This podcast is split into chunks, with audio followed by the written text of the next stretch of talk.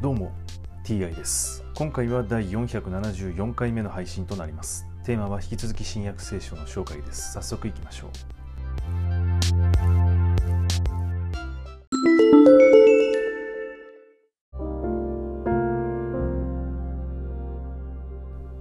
新約聖書第473回、今回はペトロの説教というお話です。するとペトロは11人と共に立って声を張り上げ話し始めた。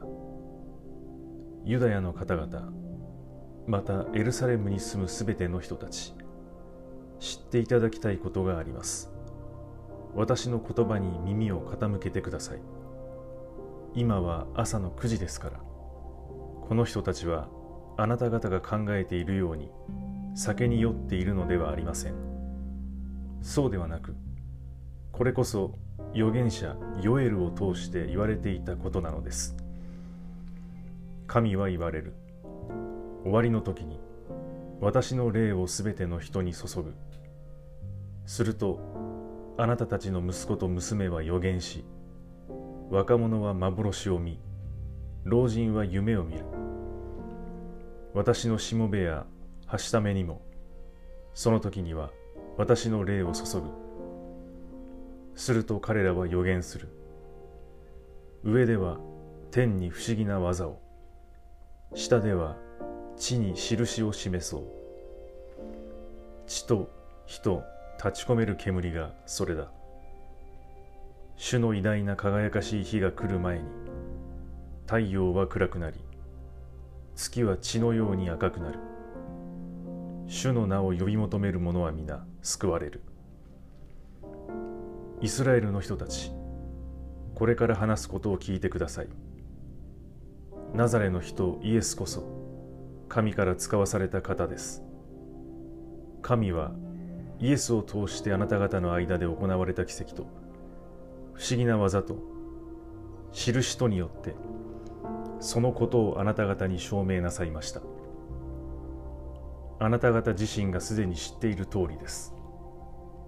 このイエスを神はお定めになった計画により、あらかじめご存知の上であなた方に引き渡されたのですが、あなた方は律法を知らない者たちの手を借りて十字架につけて殺してしまったのです。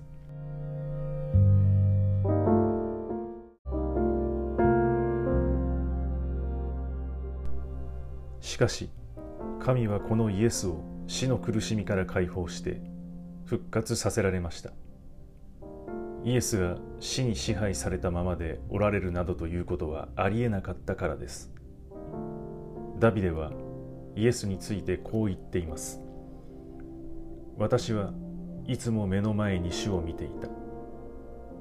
主が私の右におられるので、私は決して動揺しない。だから私の心は楽しみ、舌は喜びたたえる。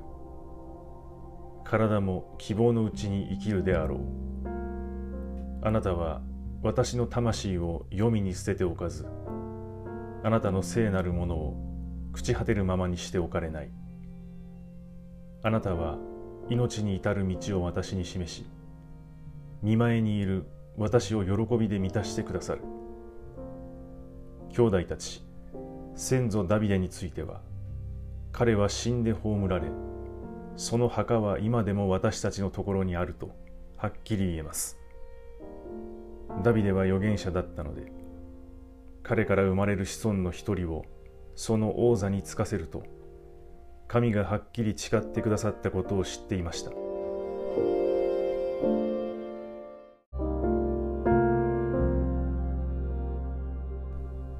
そしてキリストの復活について前もって知り、彼は黄泉に捨てておかれず、その体は朽ち果てることがないと語りました。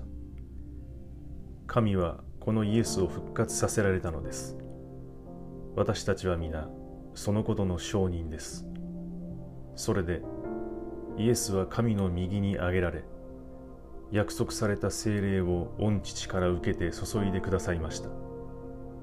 あなた方は今このことを見聞きしているのです。ダビデは天に昇りませんでしたが、彼自身こう言っています。主は私の主にお告げになった。私の右の座につけ。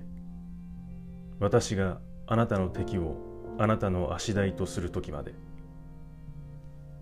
だからイスラエルの前科ははっきり知らなくてはなりません。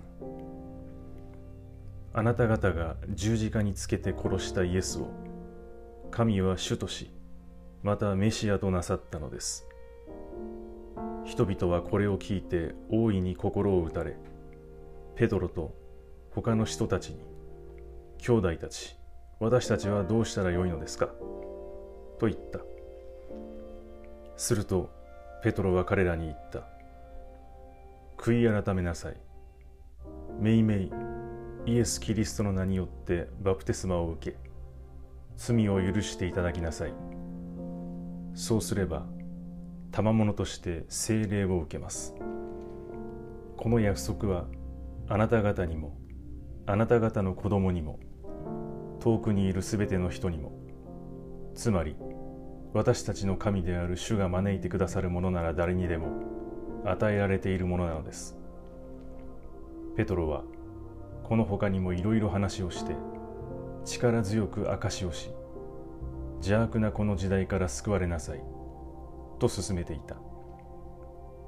ペトロの言葉を受け入れた人々はバプテスマを受け、その日に3000人ほどが仲間に加わった。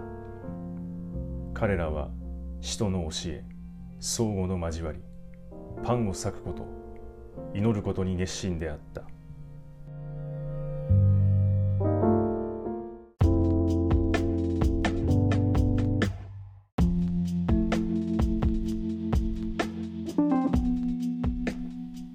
ペトロは邪悪なこの時代から救われなさいと言っていますが、今現在も邪悪な時代ですよね。